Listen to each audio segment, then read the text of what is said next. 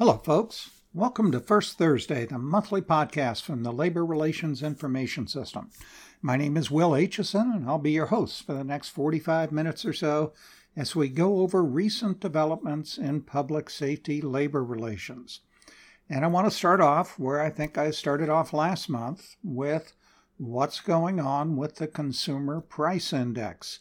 You may have seen the news reports that the Consumer Price Index, the CPI, remains stubbornly high in spite of the efforts of the Federal Reserve uh, to make adjustments in the interest rate. Uh, it remains at 8.3% on a national level. Uh, that, of course, has implications for bargaining in public safety. And we are seeing, at least on the western half of the United States, we are seeing wage increases like we really haven't almost ever seen, uh, or at least not seen since the first two or three years of the 1980s. Uh, it is not unusual in Oregon or Washington now to see three year settlements for police and fire coming in at 20% or even 25%. Uh, that the same thing is true down in California, uh, and it is true to a greater or lesser extent. It's a little bit spottier in the rest of the country. But as we know, we now have national markets for police officers and corrections officers and firefighters. And when we see large wage increases in a portion of the country, chances are there's going to be an impact all around the country over time. One moderating feature of the CPI, and uh, this just uh, it takes a little bit of understanding of how the numbers are, is that while the CPI did go up by 8.3% over the last 12 months, in fact, the rise from July to August was only 0.1% when the big run up in the cost of living was was in the latter part of 2021 and the early part of 2022 uh, and of course if you're looking at the CPI on an annual basis it is going to reflect that high run up but there is some cause for believing that we are now seeing moderation in consumer prices moderation that has spurred, among other things, a run up in the stock market and may well continue at least throughout the rest of the year. And one of the reasons for that moderation is housing. Uh, housing is makes up about 35% of the consumer price index. And the cost of housing in this country has actually been slightly declining over the course of the last few months. In some markets, it's more than slightly declining, it's declining in double digits, um, but all around the country, we're seeing uh, a reduction, modest reduction in the housing costs, and that is going to keep the CPI lower even in the face of higher energy costs, higher food costs, uh, higher costs for things where we're still hung up in the supply chain.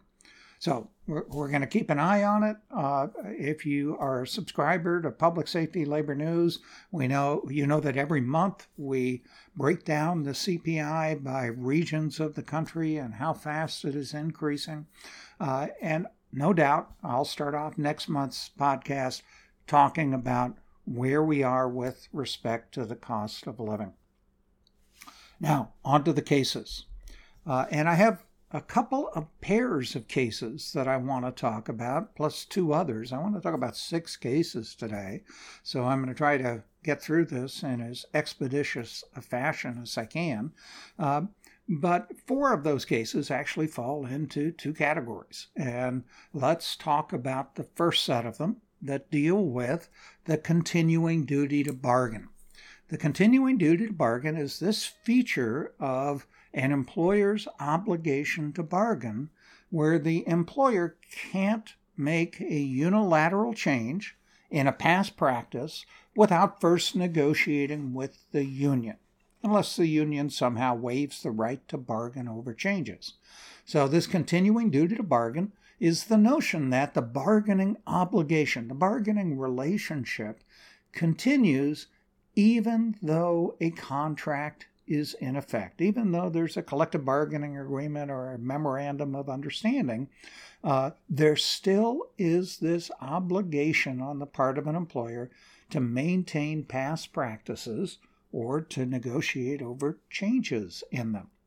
Now, of course, a contract or an MOU can specify what the rules are. This continuing duty to bargain only applies in the gaps where your contract is not controlling. So let's say, for example, you had a collective bargaining agreement that did not describe the basic work shift. I know that's never going to happen, but let's say you had one like that. The continuing duty to bargain would say to an employer and a union that the employer could not make a change in the basic work shift because that's hours of work and that's going to be mandatory for bargaining wages, hours, and terms and conditions of employment, right? Uh, that an employer could not make a unilateral change in that schedule without first negotiating with the union, unless the union has somehow waived the right to negotiate over the change. And it's the concept of waiver that I wanted to talk about with respect to these two cases, because the whole notion of how a union can waive its right to bargain is implicated in both of these cases. So, first, comes out of Portland, Oregon, my hometown, uh, and this involves the Portland Firefighters Association. Uh, we do not, our, my law firm does not represent the Firefighters Association, so no conflict of interest talking about this case. And this is an old case. This is a case that started almost 10 years ago now. It's bounced back and forth to the Oregon Court of Appeals a couple of times, uh, and so that's why it's taken so long. So the union, the Firefighters Association, and the city reach a four year contract between 2012 and 2016. And one year into the contract, the city is hit with budgetary problems. Uh, the city ends up proposing to make cuts of $4.4 million from the city's fire bureau budget. Uh, and that had some significance. The city was proposing to close four fire companies. That would have resulted in a layoff of 26 bargaining unit firefighters. And the mayor was also seeking to implement what the mayor called innovations by replacing some of the functions of these four companies with equipment.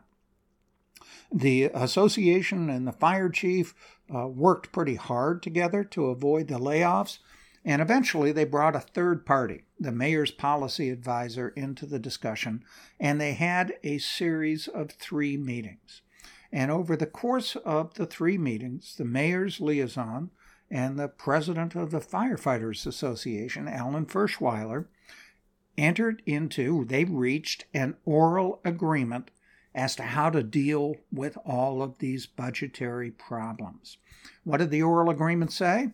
It said, look, First of all, city is going to preserve those 26 firefighter positions, and the city will apply for what was known as a safer grant, federal grant, to pay for those uh, positions. And the city would provide bridge funding until the grant money became available. In exchange, the city would gain the right to eliminate some promotional positions and would have the right to implement that new equipment that would theoretically reduce the need for staffing. The association agreed it would not file a grievance over the cost saving operational changes that ordinarily would have been subject to mandatory bargaining. So that's a pretty comprehensive deal, right? Um, the city agrees it's not going to lay off the 26 employees, and the city gets some changes that it wants, some operational changes in terms of equipment, and the union says we won't file a grievance. Only the union files an unfair labor practice complaint with Oregon's Employment Relations Board. Now, the city did adopt the budget, did apply for the SAFER grant, and did implement the changes, But what the association is contending in its unfair labor practice complaint is the city had to bargain over these changes that were mandatory for negotiations. And the city answers uh, look, we were talking to the union president. We reached a deal with the union president. And the union president waived the association's ability to object to unilateral changes by reaching this oral agreement concerning the budget and operational changes. And that's the issue that ends up in the Oregon Court of Appeals nine years later. And the issue is is an oral agreement of the continuing duty to bargain, is it enforceable? And uh, the union's argument here is not that an oral agreement wasn't reached. The union's argument is that the collective bargaining agreement itself required that all agreements concerning unfair labor practice complaints had to be in writing. Now, what does the language of the contract say?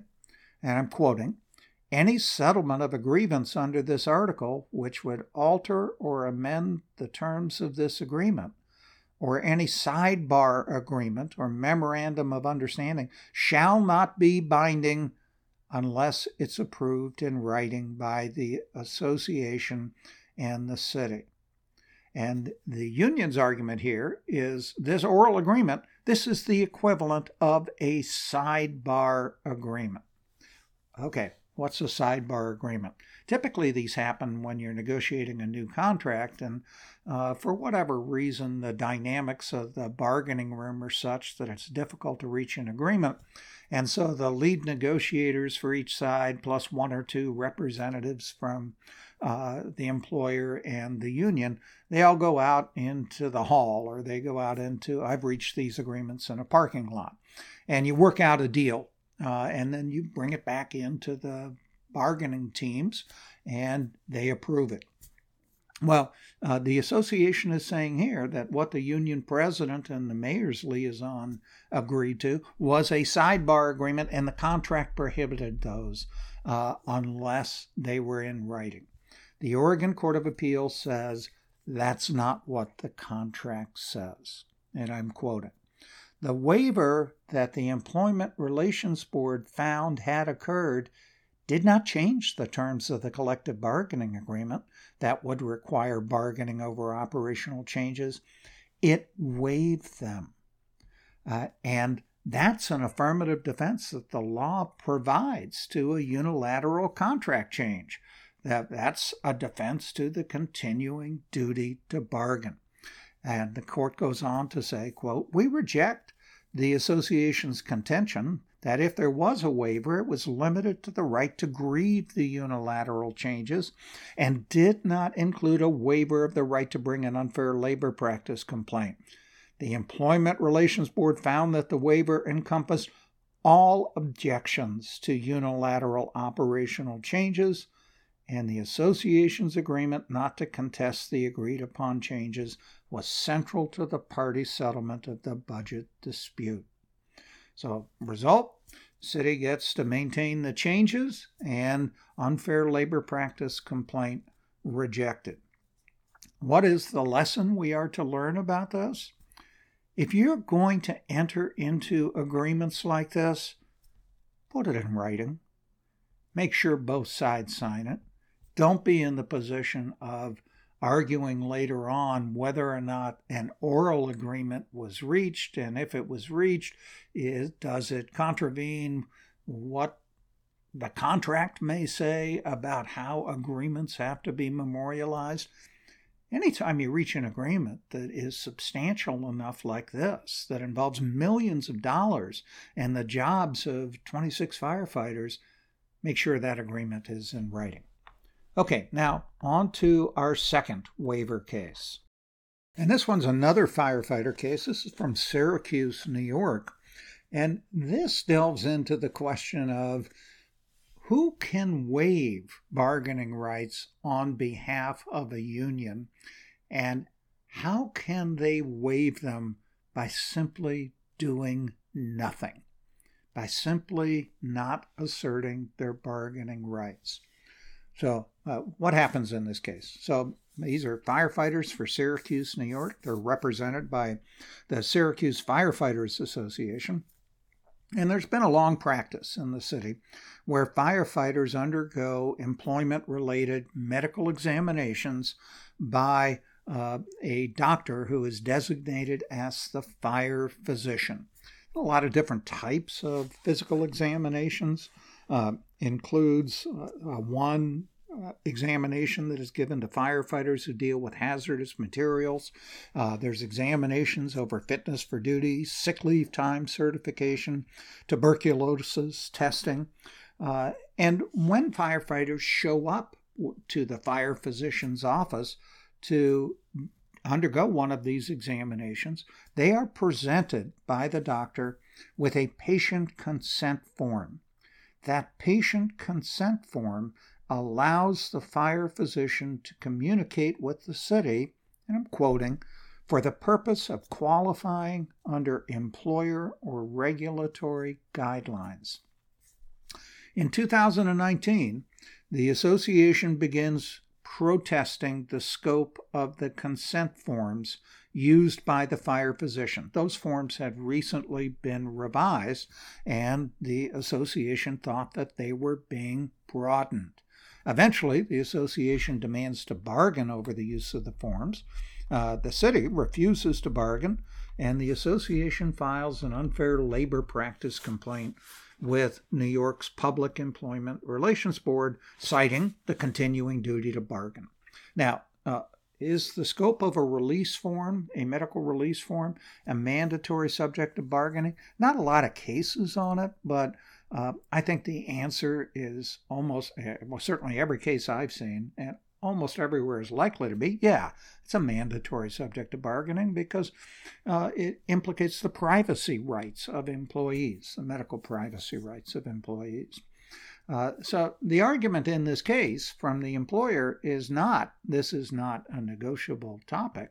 The argument is the union waived the right to bargain over the scope of the forms and an administrative law judge for the Public Employment Relations Board agrees with the employer. And what does the ALJ say? What's his rationale here? And I'm quoting The association knew or reasonably should have known about the fire physician's use of the revised consent form well before 2019 when it protested the scope of the form. Specifically, the ALJ continues, an association vice president executed two such revised consent forms in 2017. In addition, a former president of the association executed a consent form in 2018 and the ALJ concludes that I find that three instances of officers of the association within their elected terms executing the revised consent forms renders the charge untimely, which is another way of saying the union sat on its rights. It waived the right to bargain over the change. And what this tells employers and unions is the notion that the waiver can be oral, as it was in the Portland case, but the waiver can simply be um, or amount to doing nothing, not responding to an obvious change in working conditions. There is an obligation on the part of unions once members of their governing body, an executive board, a board of directors, whatever it might be, once a president or a vice president learn of an employer's intention to change a mandatory subject of bargaining or the fact that an employer has made such a change, there is an obligation on them to communicate that to the union and an obligation on the union to timely assert their bargaining rights through sending off to the employer a demand to bargain over the changes in whatever the subject of bargaining is. Uh, and what happened in the Syracuse case was the president and the vice president knew of the changes. They signed the forms, but the union did not act for more than two years. By the way, what is acting in a timely fashion? How quickly does a union need to assert its bargaining rights? And would that there was a hard and fast rule on this, but there's just not. Uh, I can tell you what in our law firm we advise our clients to do, which is you better be asserting your right to bargain within 30 days of learning that the employer is even contemplating a change in a mandatory subject of bargaining. Why wait? By waiting, not only do you diminish your opportunity to influence the change through the bargaining process, but you also risk losing the ability to challenge the change through the filing of an unfair labor practice complaint. While I'm talking about sick leave, nice transition there, right? Uh, while I'm talking about sick leave, uh, I want to talk about a case that comes out of Illinois uh, involving a sick leave confinement policy. This involves corrections officers for Cook County, Illinois. Uh, that's Chicago's county. They're represented by the Teamsters Union, Local 700 of the Teamsters Union. And uh, the union and the sheriff's department have a collective bargaining agreement that addresses, in part, the concern of the sheriff's office about attendance problems. And it's a particular kind of attendance problem. Uh, it's one where employees were calling in sick uh, and or taking medical leave when they could not use pre-approved vacation or personal time. So the sort of situation where the employee would put in a request to use a vacation day, be turned down for staffing reasons or because they didn't have seniority, whatever it might be, and they just call in sick on that same day. So, uh, what does the collective bargaining agreement say? It says, look, if an employee is going to call in sick, they have to remain in their home for the duration of any missed shifts. Uh, that's not the only thing that they're subject to. They also have to report any time that they leave their home and the contract allows the sheriff's department to call the employees home to check up on them or to send personnel to the employee's home to verify that they were in fact complying with the policy.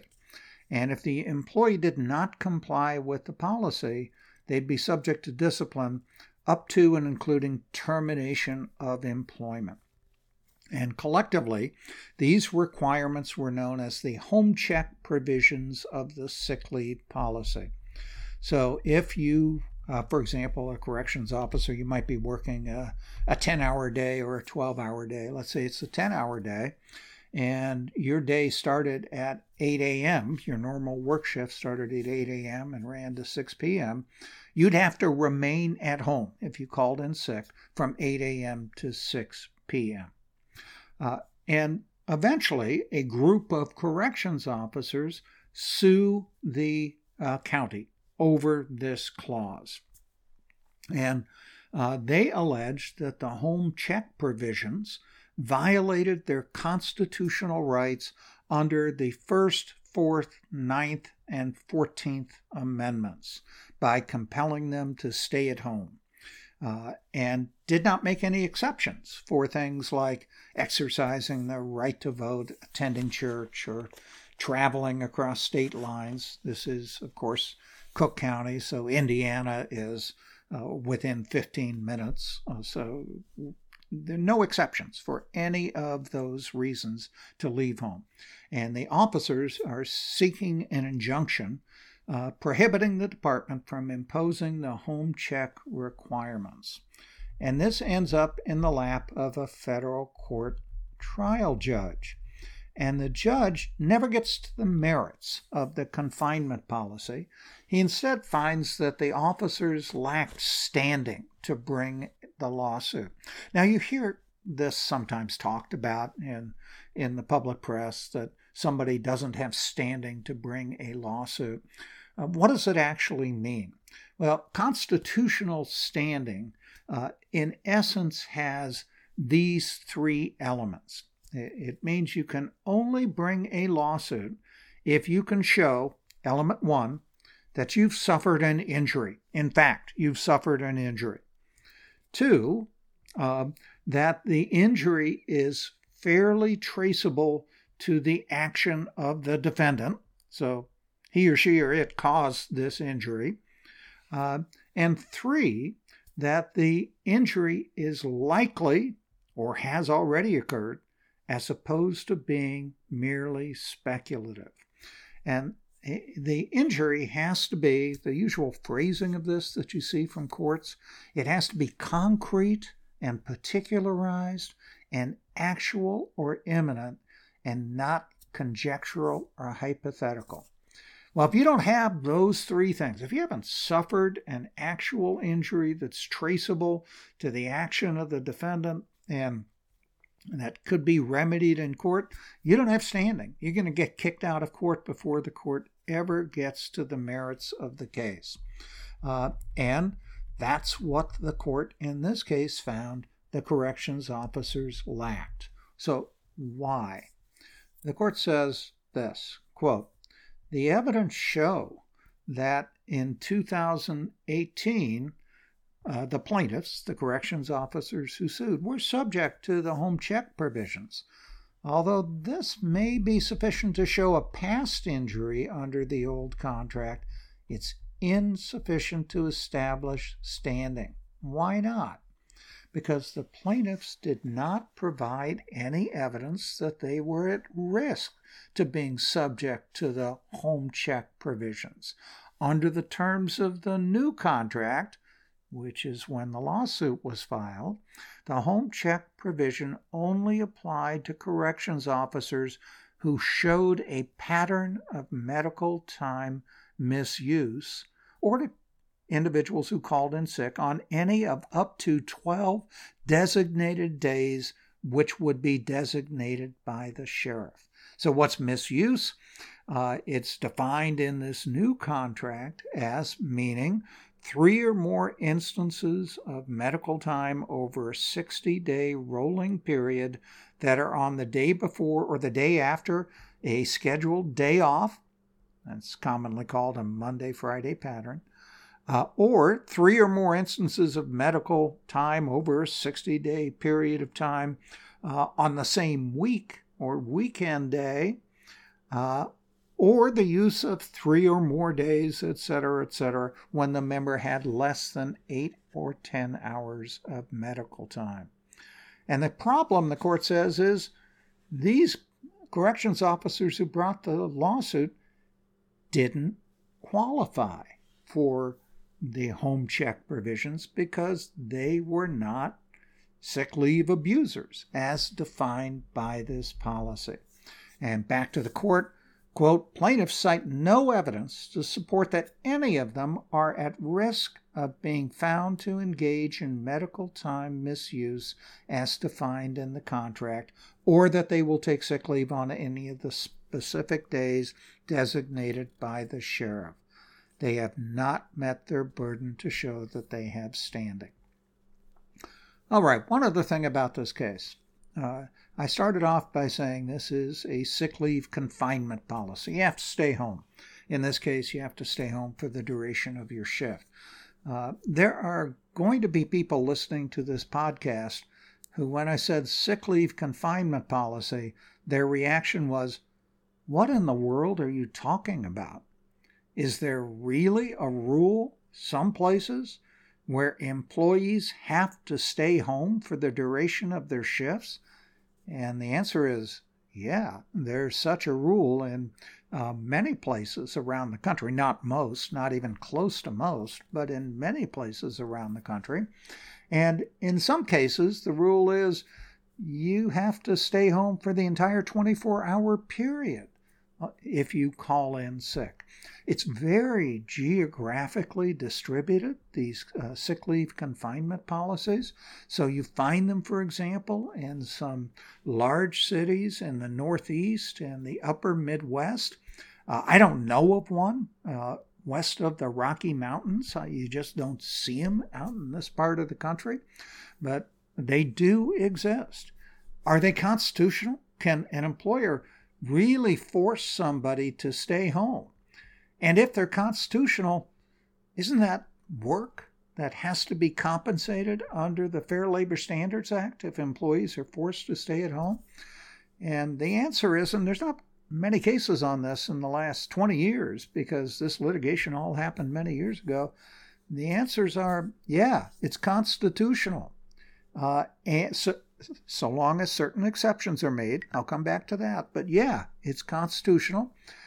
And secondly, it's not work under the Fair Labor Standards Act because courts have said employees can make effective use of their off duty time staying at home.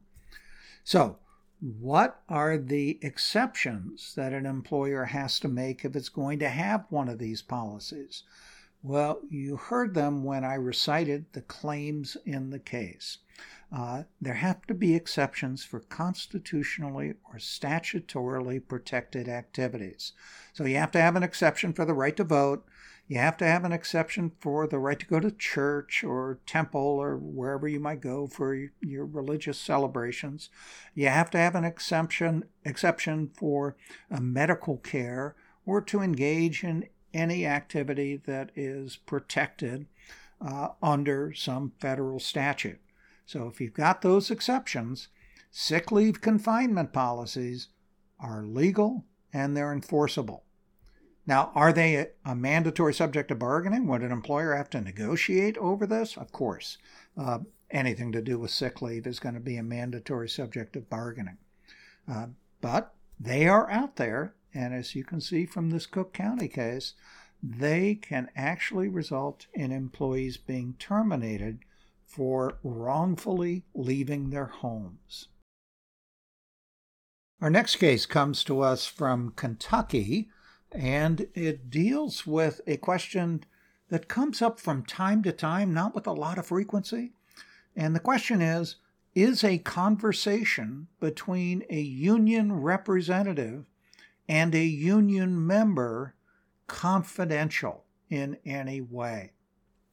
So, what go, what's going on in this case? This involves the Louisville Jefferson County Metro government.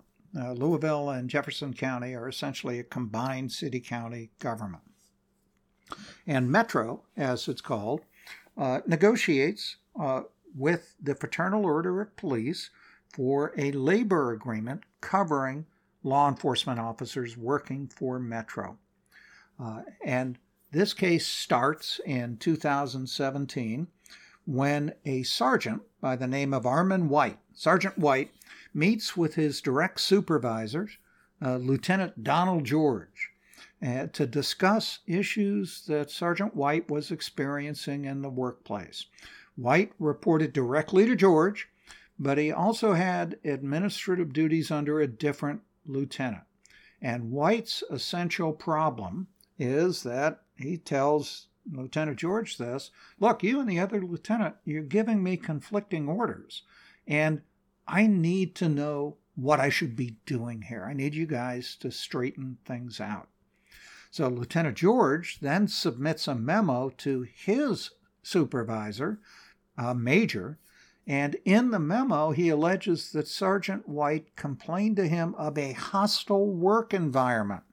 Well, you know, anytime in a big city when someone says hostile work environment, you're going to have an internal affairs investigation start. And that's in fact what happened uh, with Metro PD's uh, professional standards unit uh, starting an internal affairs investigation. During the investigation, Sergeant White says, Hey, I didn't say hostile work environment.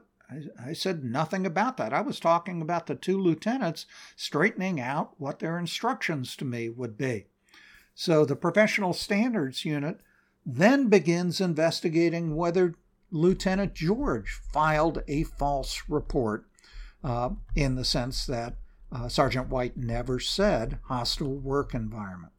George uh, then, Lieutenant George, then goes to the president of the union, David Mutchler, uh, and he wants to talk about the Professional Standards Unit uh, investigation. And over the course of time, uh, Mutchler, President Mutchler, talks both to George and to Sergeant White about what is going on with respect to this investigation. Well, the Professional Standards Unit finds out that Mutchler has been speaking with both of these two, and so it tees up Mutchler for an interview. This is kind of spinning out of control here, as you can tell. The FOP objects to any interview of Mutchler, saying there's a union business privilege that completely protected the conversations from disclosure. Uh, and eventually, you end up with litigation over that question. Uh, the FOP filed an unfair labor practice complaint alleging that the effort to interrogate Mutchler uh, amounted to unlawful coercion and thus was an unfair labor practice. And the case ends up before the Kentucky Supreme Court. Now, there's not a lot of labor law in Kentucky. Very few cities have the right to collectively bargain in Kentucky. Uh, there's no uh, statewide bargaining law that applies to all cities and counties. Uh, so, this is kind of an unfamiliar territory for the Kentucky Supreme Court. But the court really dives in and reaches a decision that is very consistent with findings of other courts and labor boards, as well as the National Labor Relations Board. And the court says that or that series of conversations between Mutchler and his members, the lieutenant and the sergeant, that series of conversations were confidential. And I'm quoting from the court. The law broadly protects the ability of a police officer to work with their union representative on questions related to the conditions of their employment. If during internal investigations the Metro government could compel a union representative to divulge sensitive information, then the power of the protection within the law becomes illusory. Allowing Metro to compel information under threat of discipline will severely discourage other FOP members from candidly discussing their own problems with FOP presidents or representatives in the future. And the court says uh, those conversations were confidential. But, says the court, the FOP actually may have used the wrong language in describing why those conversations were protected because they're not a privilege. There's not a privilege here, which is what the FOP was alleging. Uh, the court says, in fact, it's clearly not a privilege. The protection afforded by the law, quote, is better understood as a confidence. It operates only against Metro and does not operate to bar a third party other than Metro from attempting to force the disclosure of the conversation. And that too is in keeping with decisions all around the country that have addressed this issue. Uh, this confidentiality arises out of the employer employee or employer labor union relationship. If the party that is trying to breach that confidentiality is somebody other than the employer, for example, a district attorney uh, that subpoenas the union president to testify, then there's no confidentiality because it's not a privilege. And this is why labor unions that are uh, have a pretty good understanding of this principle.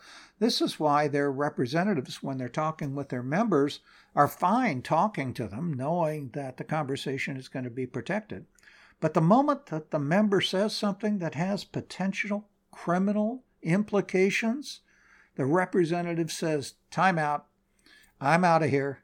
Let's get a lawyer in here where the protections of the attorney client privilege are much, much greater. The last pair of cases I want to talk about uh, both involve employees forfeiting their pension benefits by engaging in criminal conduct.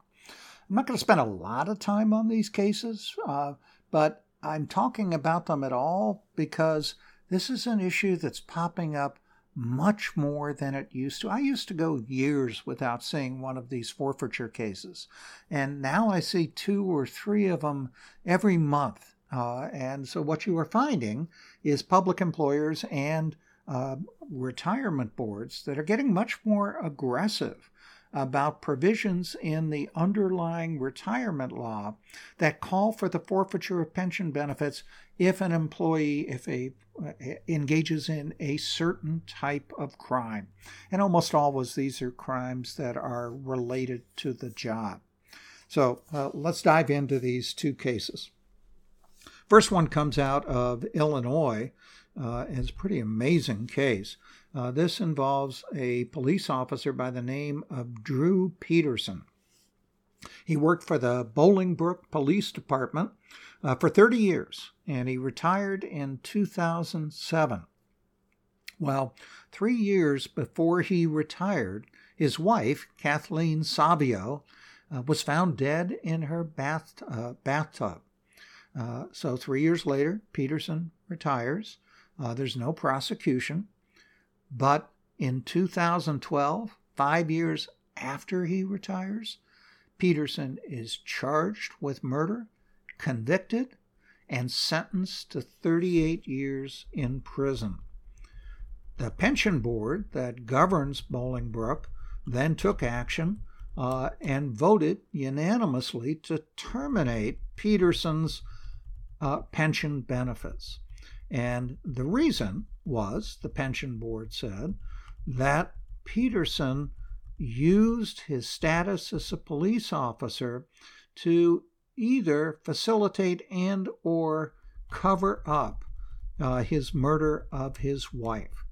And the Illinois Court of Appeals upholds the termination of Peterson's pension benefits. Uh, and the court focuses on the precise words of the pension statute. And the words in the statute are that pension benefits can be terminated if a police officer, quote, is convicted of any felony relating to or arising out of or in connection with his or her service as a police officer and the court pretty easily finds such a connection in Peterson's case. So, what's the connection? Um, well, the connection is this uh, one, prior to the murder of his wife, during a ride along when Peterson was on duty, Peterson offered a former co worker $25,000 to, quote, take care of, end quote, his wife. Two, on the day his wife's body was discovered, Peterson had called the, a locksmith on the locksmith's personal cell phone to ask for a wellness check on his wife. Third, Peterson was in uniform when he met the locksmith at his wife's door. Fourth, the locksmith would not have performed the wellness check without a police officer or somebody else in a position of authority uh, being present. And five, Peterson requested, quote, professional courtesy, end quote, from one of the first responders uh, who arrived at the scene, telling him that Savio was his ex wife. Well, that seems pretty thin, right? Uh, I mean, let's go back to the statute. Uh, you forfeit your pension if you are, quote, convicted of any felony relating to or arising out of or in connection with his or her service uh, as a police officer. That's giving pretty broad reading to the word connection, right? Because this clearly doesn't arise out of the job. The murder did not. Um, so it's, it's a pretty broad reading of the word connection, but you get it, right? I mean, the court is looking at this fact situation, is appalled by the fact situation, uh, and is just about as appalled at the notion that somebody convicted of murdering their wife, a police officer convicted of murdering his wife, could be sitting in jail for 38 years collecting a public pension. Uh, and so you see this in these cases. You see this reaction to very bad facts with courts, I think, maybe stretching the law just a little bit in order to uphold the forfeiture of the pension. Now, a, a very similar sort of case uh, is uh, is comes out of Suffolk County in Massachusetts. That's Boston's county. Similar in the sense of an expansive treatment of the statute. Uh, this involves a guy named Paul Mahan. He was a corrections officer, and in the year 2000, uh, he's pretty severely injured while trying to restrain an inmate who was involved in a fight. Uh, he, his knee is blown out. He applies for accidental disability retirement. It's a, uh, approved by the pension board for the Boston area retirement system. And for a seven year period of time, from 2006 to 2013, Mahan received a combination of three benefits workers' compensation, something that under Massachusetts law is known as assault pay if you're injured while being assaulted, and third, a disability retirement allowance.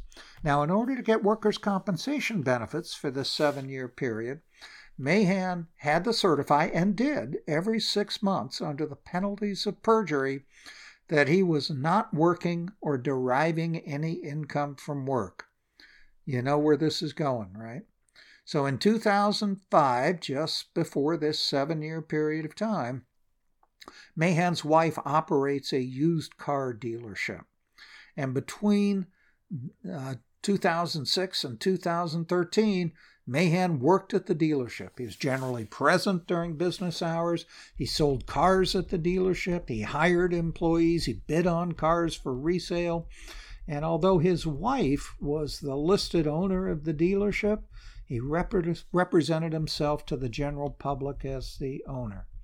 Well, Eventually, uh, the pension board tumbles to the fact that Mahan is doing this, and Mahan is indicted by a grand jury on two counts one count of workers' compensation fraud and a second count of larceny.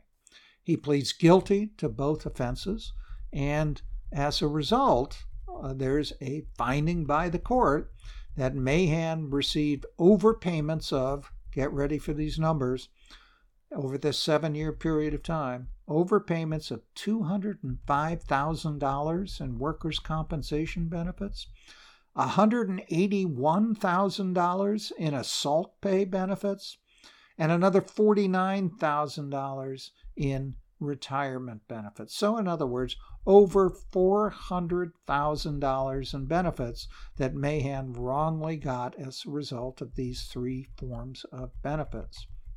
And uh, the case uh, ends up, the case, the pension board terminates uh, uh Mahan's pension, and his challenge to the termination of his pension ends up with the Massachusetts uh, Supreme Judicial Court. So, what's, what's the key issue? The issue is all of this conduct happened after Mahan was retired, right?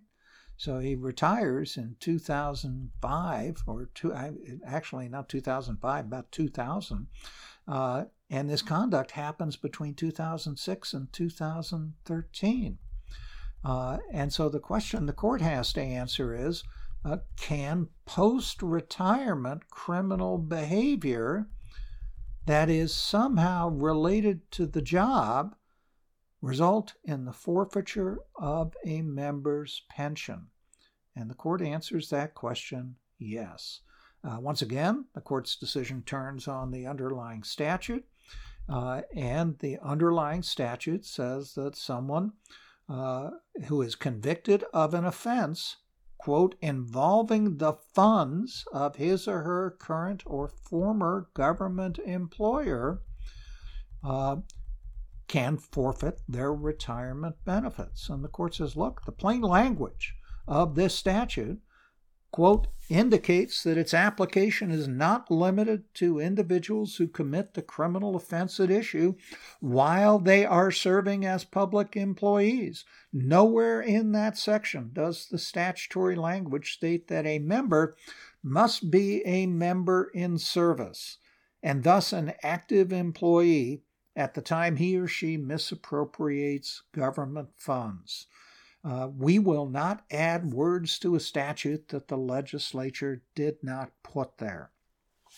And so the court upholds the forfeiture of Mahan's pension. Now, once again, I think that's a I think that's a little bit of a stretch. I think the purpose of this law relates to individuals who, while they were employed, committed some sort of fraud or stole from their employer in some fashion and were convicted of a crime. That's kind of how the language is worded. But you are seeing a court give, like uh, the court in Illinois did, an expansive treatment to the words of the statute in order to accomplish the result that the court thinks is right, which is really, should someone who defrauded the government out of $400,000 in pension money be allowed to continue to receive a pension? We don't think so. Okay, well, thanks for joining me for the October edition of First Thursday. I'm coming to you today, by the way, from a beautiful Anchorage, Alaska, uh, where it's raining, and it has been raining apparently most of the summer, unlike Portland, where it's been sunny all summer. Uh, we hope you can join us at one of our upcoming seminars. We have one on advanced police discipline in November in Las Vegas, and one on union leadership. Uh, think of it as how to run a police or fire or corrections union in January, also in Las Vegas.